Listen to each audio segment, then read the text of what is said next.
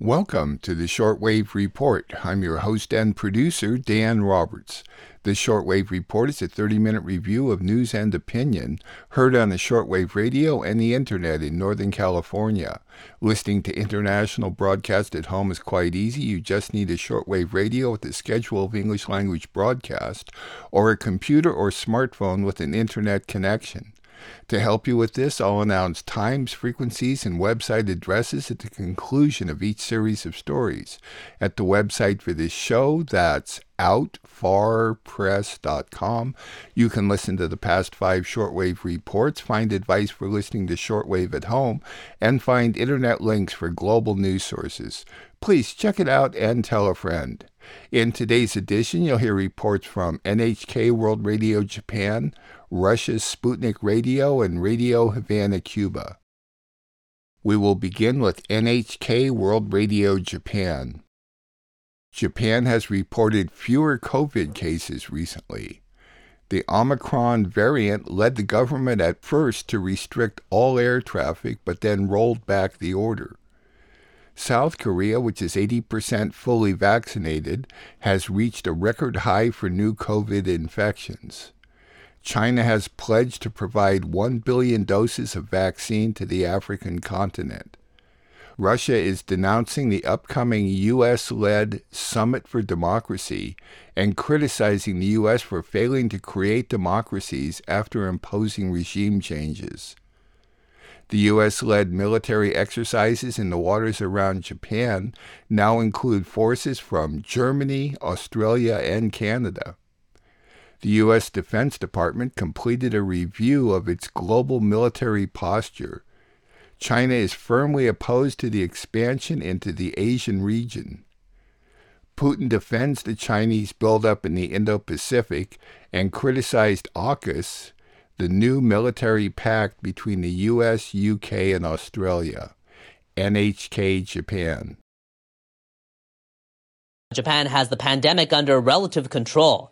New cases remain low. Authorities across the nation reported one hundred twenty-seven on Thursday. Tokyo confirmed eleven of them. The current number of confirmed Omicron cases in Japan is two. Now, research institutes, institutes around the world are analyzing Omicron symptoms and the effectiveness of vaccines. The European Center for Disease Prevention and Control said all forty-four people it confirmed as having Omicron in the E U on Tuesday had mild symptoms or none. A senior health official in Botswana told reporter, uh, told Reuters sixteen out of nineteen people with Omicron had very mild symptoms or none. A Japanese expert says there's still no clear data on the new variant's characteristics. The number of serious cases increases once infections spread to a certain extent, so we must not drop our guard. We must keep collecting data, make sure we understand the situation, and make decisions based on the results of experiments. The country is rolling back a travel restriction that would have left some citizens stranded abroad. The government reversed the decision to ban new bookings for flights into Japan for the rest of the year. The Transport Ministry had asked airlines to cooperate. Existing reservations would not have been cancelled, but new bookings would have been virtually impossible even for Japanese citizens. Prime Minister Kishida Fumio admitted on Thursday the ban on new bookings had caused confusion. South Korea has set a new high in daily coronavirus infections. For the first time since the pandemic began, the tally has topped five thousand. The government says there were a record, record five thousand one hundred twenty-three new cases on Tuesday. Hospitals were treating seven hundred twenty-three patients with severe symptoms, also the most ever. Infections are concentrated in Seoul, putting the medical system there under strain. More than ninety percent of the beds for critically ill patients in the capital are occupied. Now, around eighty percent of the country's fifty-two million people have been fully vaccinated. But infections are on the rise among the elderly who were inoculated early on and children who are still largely unvaccinated. The presence of the Omicron variant has also been confirmed for the first time in South Korea. The government announced on Wednesday evening five people are infected with the new strain.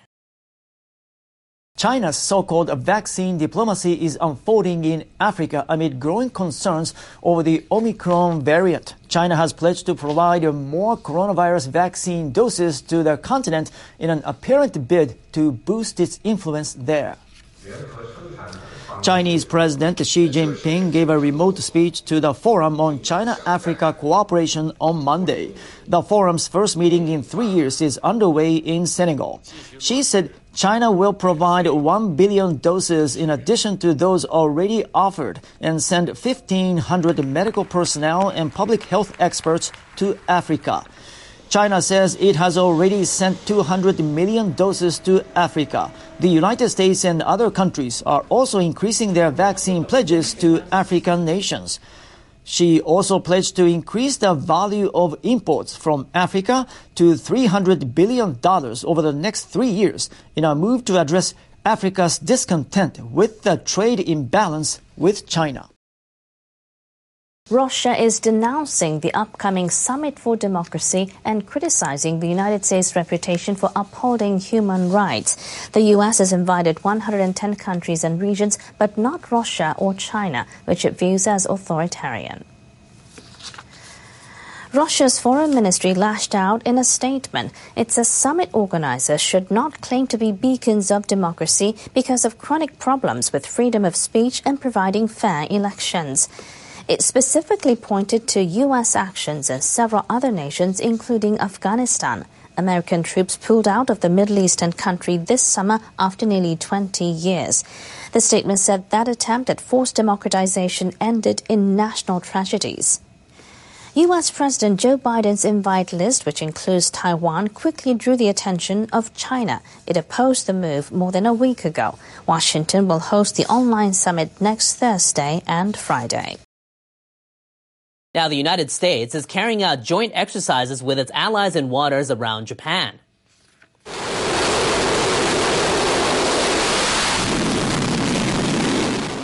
F thirty-five C stealth fighter jets conducted takeoff and landing exercises. German naval vessels joined Australian, Canadian, and Japanese forces for the first time in a regular drill. We will further strengthen our cooperation to address the increasing threats to maritime security, such as unilateral attempts to change the status quo by force. We will contribute to Japan's defense and the peace and stability of the Indo-Pacific region. The U S seventh Fleet commander said the joint exercises are meant to demonstrate their capabilities to nations that have been carrying out shows of strength. The U S Defense Department says it's completed a rev- review of the country's global military posture. A senior Pentagon official said its priority will be the Indo-Pacific. The Global Posture Review directs additional cooperation with allies and partners across the region to advance initiatives that contribute to regional stability and deter potential military aggression from China and threats from North Korea. The administration of President Joe Biden carried out the review in response to growing concerns about China's military buildup. The initiatives include seeking greater regional access for military partnership activities, enhancing infrastructure in Guam and Australia, as well as prioritizing military construction across the Pacific Islands. New rotational aircraft deployments and logistics cooperation with Australia are also part of the plan. The defense official said more initiatives are forthcoming in the region, but require additional discussions among allies. Officials in Beijing swiftly responded to the U S move. China is firmly opposed to the U S attempts to make the China threat theory an excuse for its expansion of military spending, military power, and maintenance of military hegemony. The spokesperson said the U S announcement exposes its real intention to militarize the region and contain China. Russian President Vladimir Putin is defending China's military buildup in the Indo-Pacific.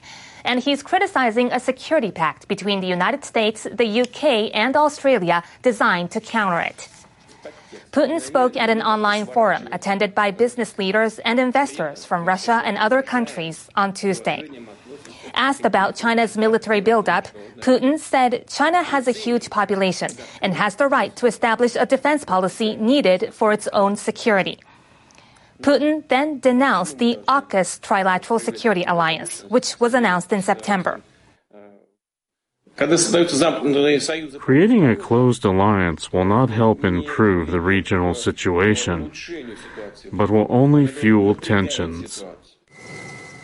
Russia is expanding economic cooperation with China and has repeatedly conducted joint patrol activities in the air and in the waters around Japan.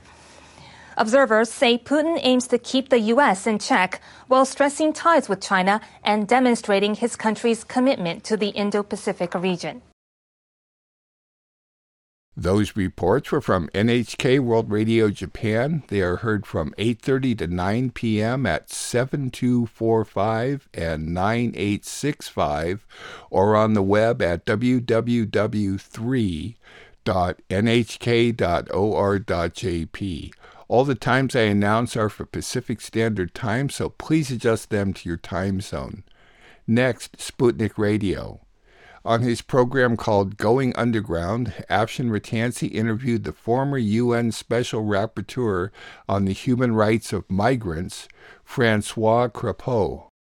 They discussed the closing of borders over the new coronavirus variant fears and why that strategy will likely be ineffective, the death of twenty-seven migrants in the English Channel, and why migrant crises and the business of illegal smuggling is a recent phenomenon. Francois also describes what motivates politicians on the migration issue. Sputnik Radio.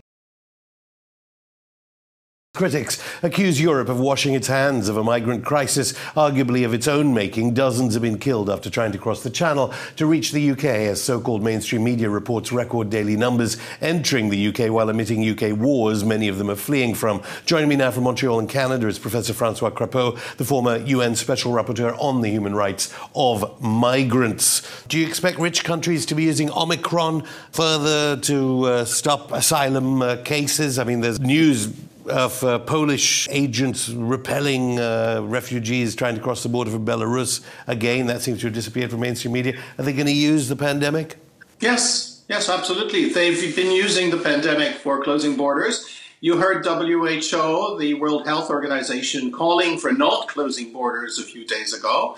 Closing borders against viruses is ludicrous as a concept, as Australia demonstrated, and Australia is very well protected by oceans.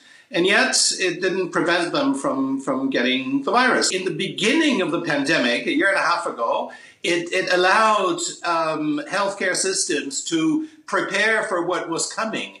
But at this point, if our healthcare systems are not able to manage, you know, the pandemic, and if we don't vaccinate enough, and if we don't get protection, you know, protective gear and everything, well, we're we're behind. We're behind. Do you, as a former special rapporteur, see uh, the uh, attitude to migration, echoes of it in the so-called war on drugs, that we ban heroin and we ban uh, cocaine and expect uh, heroin and cocaine to never come to the European Union? Absolutely. You, you can start with a prohibition era in, in the twenties and thirties in North America. Um, when you have a need on one side and a need on the other side, and you put a barrier in between, you create an underground market. That happened for alcohol, it happens for drugs, and it happens for migration, because all uh, immigration welcoming states have millions of employers who want to employ these migrants, often exploiting them, and these are unacknowledged labor needs. We hear our politicians say that we don't want, you know, low-wage migrants because they're going to reduce uh, the, the average wage in, in our country, or they're going to bring poverty, et cetera. But in fact, employers are ready to employ them in all the economic sectors that are not delocalizable. Uh, agriculture, construction, fisheries, extraction, care, et cetera. Uh, hospitality. And if they have a job, it's because there's a job market for them. Not acknowledging that and preventing them from coming actually creates a market for all those smugglers who are exploiting them. There was no smuggling in Europe during the Schengen area between, let's say, Italy and France for almost twenty years, until two, three years ago, uh, France decided to stop people at Ventimiglia. And suddenly, the footpaths and the Alps were rediscovered by smugglers. Migrant smuggling is a policy-induced uh, activity and criminal activity. Let's get to the channel. twenty-seven dead. Was it manslaughter? Immigration welcoming states, and that includes Malaysia and South Africa and Brazil. It's not a global north issue. It's all wel- immigration welcoming states are responsible for those deaths in deserts, in mountain passes, in at sea. We've seen what's happened in the Mediterranean over the past ten years. They're responsible because they know that these people will come. And they know that their policies are preventing them to come and are offering the smugglers an opportunity to make money without taking risks. And they know how to reduce that. But in the fifties and sixties and, and early seventies, no one died in the Mediterranean, to take an example, because people could get visas very quickly and could buy ferry tickets. There's no need, and yet millions of people crossed the Mediterranean. Millions of people from Central America came to the U S, and millions of people uh, from the Caribbean and the, the subcontinent to Britain. No one died. There was no need for that because you could you could be mobile, and states know that. Reinstating mobility, taking over the mobility market from the smugglers by providing visas, and this has to be done gradually. You don't want to, you know, flood the country, but you have to do that gradually and have an objective of making mobility faster, cheaper, safer uh, for everyone. Or is it because European Union countries now know they were involved in wars that they don't want to approach this subject the way you just described there? Some of the people that died, a Kurdish man and woman from Syria, two males from Yemen, two males from Iraq. Do you think um, countries like Britain should have to uh, institute those kinds of policies you just mentioned before they bomb Syria, before they bomb uh, Iraq, before they sell arms uh, to Saudi Arabia to bomb Yemen? Yeah, the question of responsibility for past action is something that I, I don't touch. What I'm interested in are the migrants themselves. Boris Johnson's uh, Home Secretary Priti Patel said, "We are not working just to end these crossings because we don't care and we're heartless. The United Kingdom has a clear and a generous, humane approach to asylum seekers and refugees." And, of course, that's in the context of uh, witnesses saying they saw jet skis practicing on the south coast, uh, deterring uh, dinghies in the channel, and uh, reports denied by the Johnson government of putting up uh, wave machines uh, to uh, uh, stop dinghies um, getting, to, getting to Britain, and plans to just uh, send them to disused Plat oil platforms in the North Sea, or, or send them to Ascension Island, those fleeing uh, wars Britain has been involved in? Yeah, Britain is is doing things that Greece has been doing with the approval of the E U uh, on its, on its uh, eastern coast with Turkey, um, and that many other countries are doing. What, what has been done in the past few years uh, at the American-Mexican border is not much better either. So all these things are killing people or hurting them at least. When I was special rapporteur, I visited probably eighty to ninety detention centers throughout Europe and elsewhere. There's no investment in those facilities unless they are purpose-built, and then they become like maximum security detention centers. There is detention of children almost everywhere I've seen. When the U N Committee on the Rights of the Child said that detention of children for migration purposes can never, ever be in their best interest. I've seen that everywhere. So the U K is doing badly, okay, but that's, that's true of many other countries. Our politicians do not care about migrants because migrants do not vote. What they're doing is managing their electorate. And managing their electorate through immigration policies means that these immigration policies are made by non-migrants for non-migrants, the electorates, and they're not aimed at migrants. So politicians actually do not care about what migrants do in the country. And it seems that we have a, a mobilizable electorate who, which is anti-immigration, which is very happy that we detain and deport all the time, including children, including pregnant women. And that's what our politicians uh, are doing. And we can't blame them. We have the best system we've ever invented to govern ourselves, electoral democracy, and they respond to the electoral pressure. And the electoral pressure is not from people who are pro-immigration. Former Special Rapporteur, thank you.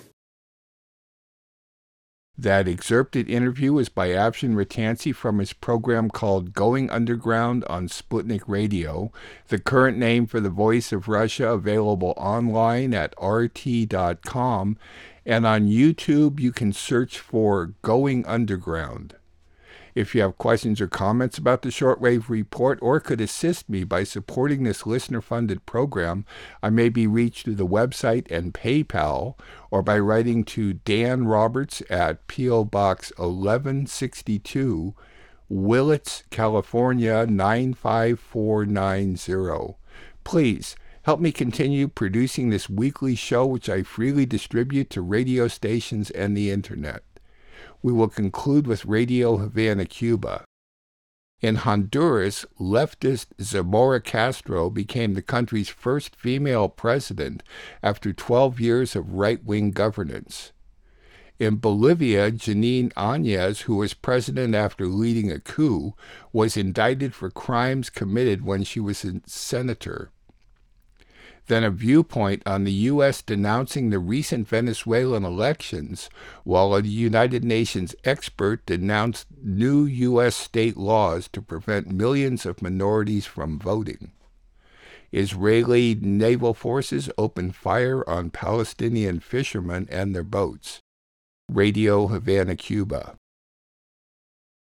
In Sunday's elections in Honduras, presidential candidate Xiomara Castro of the Libertad y Refundación, or Libre Party, and wife of former President Manuel Zelaya, has a substantial lead. Regarding the dynamics of the election day, the C N E confirmed that everything went smoothly, and the council praised the participation of the Honduran people. After the first electoral results were made known late Sunday evening, the virtual winner thanked the people and all the political sectors for her victory. Castro announced that she will form a government of justice, peace, and reconciliation. She added that she will work to build a true participatory democracy in that Central American country. In Honduras, the ruling party candidate Nasri Asfura has recognized the triumph of Xiomara Castro, nominated for the presidency by the Libertad y Refundación Libre Party in the elections held last Sunday. The losing presidential hopeful running for the National Party, the P N, went to the residence of Xiomara Castro to extend his congratulations, admitting defeat. With fifty-three point four nine percent of the votes, with a lead of more than twenty points over Asfura, Xiomara has become the virtual president of the Central American country. Today I met with Xiomara and her entire family. I went to her house personally to congratulate her. Now I want to say it publicly that I congratulate her on her triumph. Asfura expressed in a video-recorded message, "As president-elect, I wish that God enlightens and guides her so that in her administration she does the best for the benefits of all Hondurans to achieve that development and the yearnings for democracy," emphasized the politician, who received thirty-three point nine percent of the valid votes according to the preliminary count. The Bolivian Prosecutors' Commission issued this Tuesday an indictment against two former de facto President Jeanine Añez for crimes committed as a senator up to until her self-proclamation as president of that Latin American country regarding the Golpe two case. There are sufficient elements to show that Jeanine Añez would have adapted her conduct to the criminal types foreseen in Article one fifty-three, refer- referring to resolutions contrary to the Constitution and the laws, and Article one fifty-four related to the breach of duties, explained the Secretary General of the Attorney's Office, Edwin Quispe. Quispe underlined that more than seventy evidences have been presented to the new accusation against Añez and referred, and referred to Golpe one and Golpe two cases, highlighting that they have to do with the actions attributed to the implicated and prior to self-declaration as president of the plurinational state. The prosecutor also detailed that due to the previous years to the investiture, the accused cannot use the presidential sash to be pardoned for such crimes and will have to face the legal consequences of her crimes.